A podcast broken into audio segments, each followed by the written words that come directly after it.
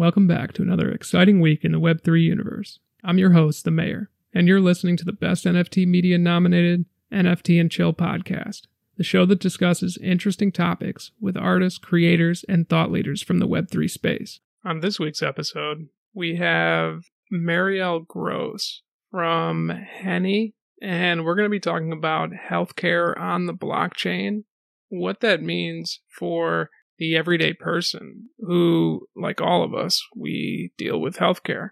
So this should be an excellent episode. So sit back and chill while we explore the exciting world of NFTs and Web3 together.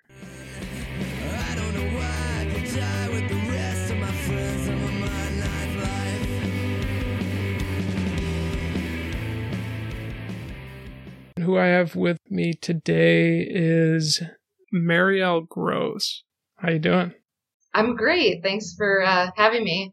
Nice to meet you. Yeah, absolutely. I'm happy to have you on the show. You want to give the listeners an introduction? I'm Marielle Gross. I am a OBGYN physician and a bioethicist, and now the founder and CEO of Heny, which is a company that's using NFTs to empower patients as the owners of their biosamples. Awesome. This has definitely been a topic that's come up quite a bit in the Web3 space of late, which is healthcare and how Web3 and blockchain technology can better serve everyone. First and foremost, I just get your opinion on how Web3 and blockchain technology and NFTs can better serve everyone on the healthcare side of things. Yeah, so my interest in this topic stems from many years back, really focusing on the problem that we're seeking to solve, which is that patients contribute to research, they contribute to learning in our systems through their data, through their biosamples, and that our current system in which those patients' names are removed from their samples, it's called de-identification, for the purposes of research. They had no assurances that they would benefit from the research that they contributed to, even if it was timely and relevant for their own healthcare.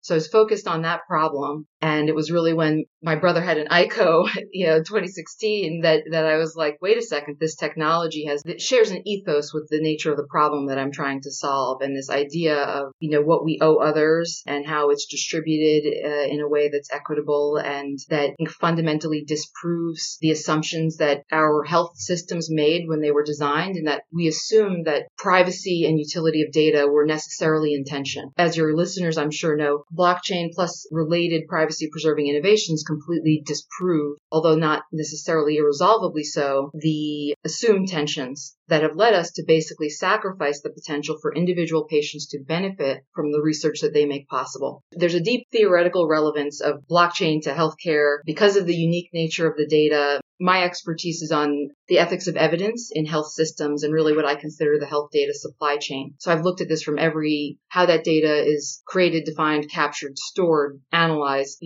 transferred. That said, I think it's been obvious to those who are in the space that, and this is true outside of healthcare specifically, but I think it's especially true in healthcare, the way to take those theoretical benefits of blockchain and implement them in a system that's incredibly complex, you might think of as like a coral reef, and deliver value in a way that you can have one-off solutions for individual problems within healthcare, but it's such a mess. And the incentives are so sort of notoriously misaligned that there's been a struggle, I think, to go from, the theory practice divide is immeasurably difficult to ascend in the healthcare space, in particular for any new technology. And then when you add to it the fact that it sort of flies in the face of the existing incentive structures of how healthcare institutions are designed around, which is institutional interest, not individuals.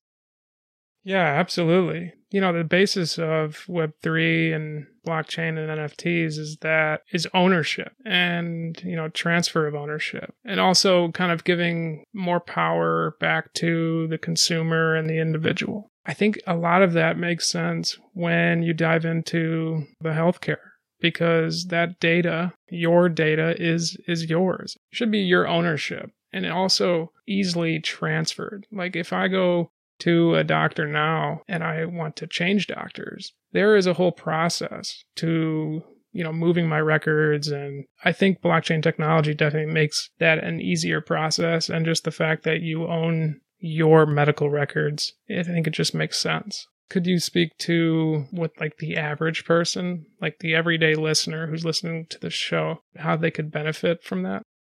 There are those for whom the idea that you own your medical records is intuitive and is sort of has obvious value propositions. But having access to and owning are totally different things.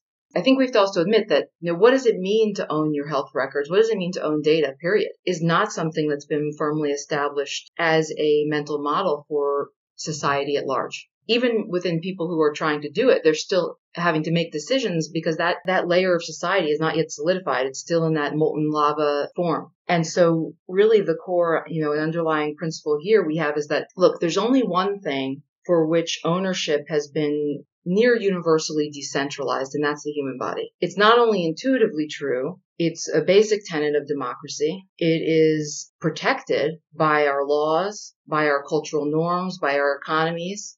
Concept of Web3 is this recognition that human civilization is migrating from one that was really physical in its primary nature to one that is at least equal parts digital and in a way that's increasingly indistinguishable, right? The digital and the physical are completely intertwined.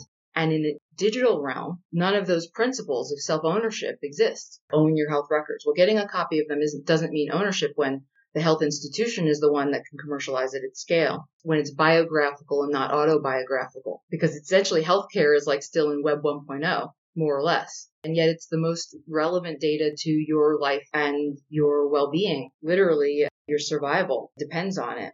You could say that people need to be able to own the web in order for the future of human civilization to be democratic, in order for it to be humane, and in order for human rights to basically evolve into the 21st century fully, which they haven't. A large portion of our lives, increasingly large, is in a colonial society. And so how do we change that? Like, where do we begin? It's like we're in the same exact position as a serf in the medieval times. It's like you could come up with a really great idea, but maybe if we just reason with the monarchs, you know. Our view is that there's this sort of universal acceptance of the norms of owning your body. There's legal, social, economic protections around that. If you don't own the actual pieces of your body, is a biopsy, is a piece of your tissue, is a bit of your blood. If you don't own that, you'll never own the digital data. And that, whatever that means to say you own your health data is essentially false if you don't own the actual body itself. And interestingly, the physical body parts are also intuitively really tied to your sense of self.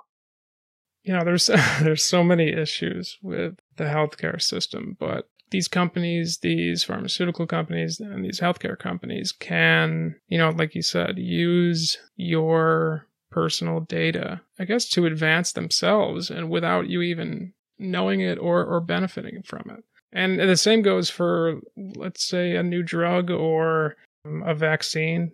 They get a bunch of money from the people in taxes for research and all this other stuff. And then they can still turn around and sell it to those same people.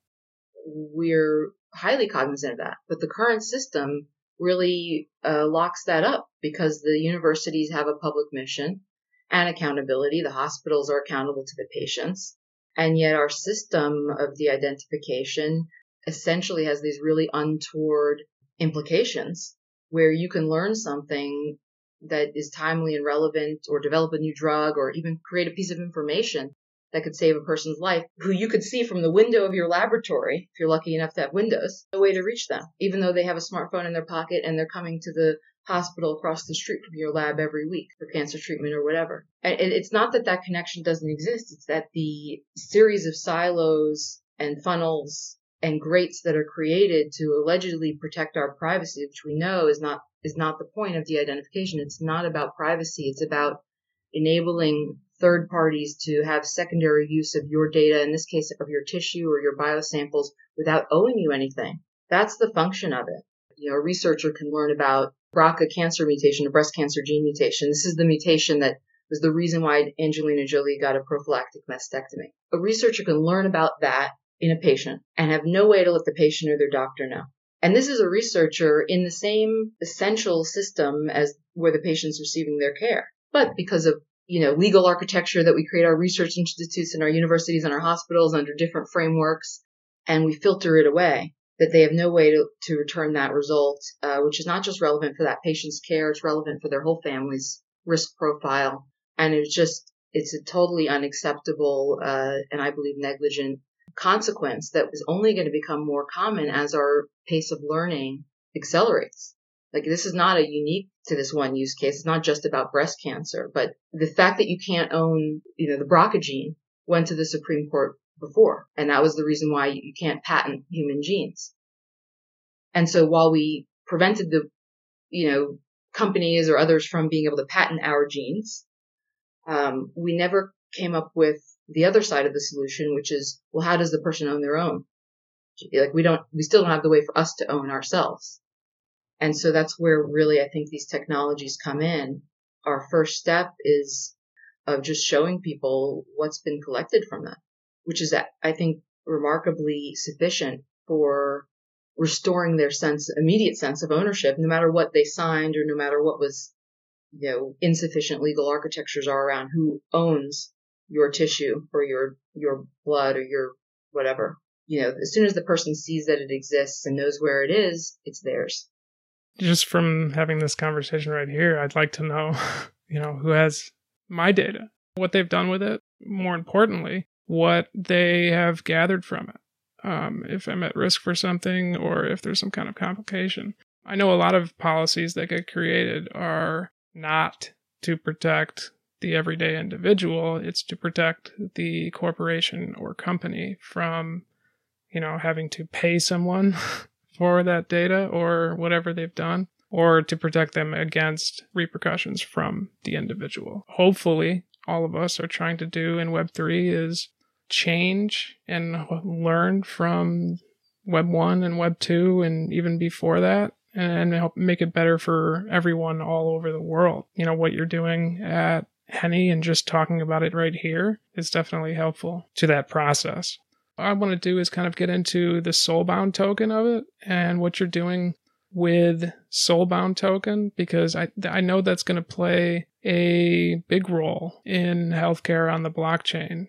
Could you just talk about what Soulbound token is and how you yourself are applying it? The whole idea of an NFT, or like a non-fungible token, is a bit tongue-in-cheek, right? Because it's a token, so it's meant to be exchanged. So it's fungible in that regard. I think we know that, there's this inherent uniqueness of what an NFT is, allows something to be both fungible and yet irreversibly and permanently unique, right? Like the Mona Lisa. You could exchange it for a Monet, but it might be worth the same amount, but it's a totally different thing. And this, of course, is true of people. And what I realize about the core technology of NFTs is the technology itself is the ability to apply to a digital object, a digital man-made object, the property that's inherent in every living being, essentially giving a genome to a digital object. And so there are certain aspects of that can sort of allow for that participation in a increasingly digital world, while recognizing those things that are easy to recognize in the physical world. Because you only are in one place at one time. You're one human being. You're sort of this identifiable entity. And because the digital framework allows for copying and pasting, you could be in a lot of places at once, but you're still only one person. And it sort of allows us to locate this sort of fundamental unity of the human identity with all of these different physical and digital representations of that one person. And so I think the core thing for me about Soulbound tokens is their non-transferability. And really that concept, again, already applies to things we're talking about. It already applies to and applies throughout the aspect of the system that we've designed and are building. There are certain aspects of the assets in the system that we're building that require fungibility. Like, you want a researcher to be able to collect your biosample. You don't want to throw it under your mattress. So you actually need the fungibility component. The actual tokenization is critical because you want the samples to be in the hands of the most relevant researcher. Ideally, together with other samples and people that are as like you as humanly possible, right? How many people are really like biologically, genetically, chemically like you in the world? I believe it's not many, probably no more than 100, that are the people that you would want their samples with your samples to produce really clinically meaningful research findings. But where do we find each other and how do we unite? Yeah, absolutely. With the Soulbound token, it's kind of in the power of the issuer, the doctor, the hospital, the clinic, the healthcare company would be the ones that would essentially issue the token to the person seeking healthcare. I mean, not exclusively. We have a system that's composable. There's different members of the ecosystem. There's patients, there's a physician, there's a researcher, there's a hospital system, whatever, all these different stakeholders.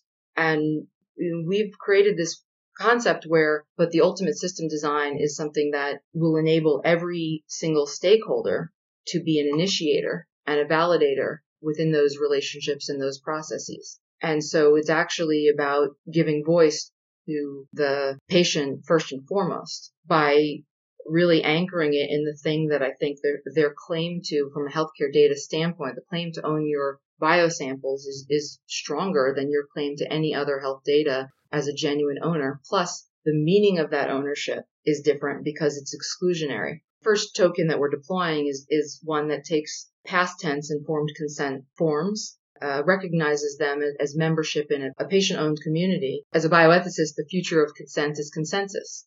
So for those who don't know, Soulbound token is an idea and a concept that Vitalik Buterin, the founder and creator of the Ethereum network, has come up with that came from his experience playing World of Warcraft. And what it essentially is, they are bound to the receiver. So a Soulbound token is issued to people and they are part of your identity. That can be your driver's license, a diploma, a certificate, and they cannot be burned. They can only be burned by the issuer.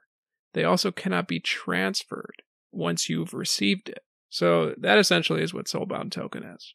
Last question here. This is a question I usually ask our guests, and today's topic is healthcare and Soulbound tokens and what you're doing in the healthcare sector with the blockchain. What does the future of healthcare look like on the blockchain for the average person, like the typical listener of let's say, this show? What I would say, the user is not going to see it as a blockchain or an NFT-based application. The future of healthcare, for which I hope blockchain technologies, including NFTs, really becomes the backbone of a healthcare system that aligns the incentives around individuals so that we can deliver precision medicine as a meaningful standard of care, not, a one-off out-of-the-box solution for that one problem you have that one time, but really as a dynamic system that's learning from our bodies and allowing us to collaborate, with other people and delivering back to the individual the results in real time. That's what precision medicine is. It's not, but I believe that precision medicine will be blockchain enabled. Yeah, I like that a lot. It's a great answer. This has been a fantastic conversation. I'm sure the listeners are going to get a ton out of this episode. I want to thank you so much, Marielle, for coming on the show. Where can the listeners find you and Heny? Yeah, so Heny is heny.co. I'm Marielle Gross. You could find me at Pitt, at Hopkins. Our app is called DeBuy, which is Decentralized Biobanking, and that's at de-bi.com. And thank you for your time and interest and questions, and I look forward to continuing the conversation. Yeah, absolutely. Thank you again for coming on NFT and Chill. And that's it for this week's show. I want to thank my guest, Marielle Gross from Heny, for coming on and giving us so much incredible information on healthcare and the blockchain. If you are interested in what she's doing or have a vested interest in the things she's talked about, please reach out to Heny and Marielle. As usual, I want to thank my sponsor, Zengo, for making this episode possible. If you haven't checked out the Zengo wallet, you should definitely give it a try. So thank you so much for listening from all over the world. Make sure you're subscribed so you don't miss the next episode of NFT and Chill. I'm the Mayor, and you've been listening to the NFT and Chill podcast.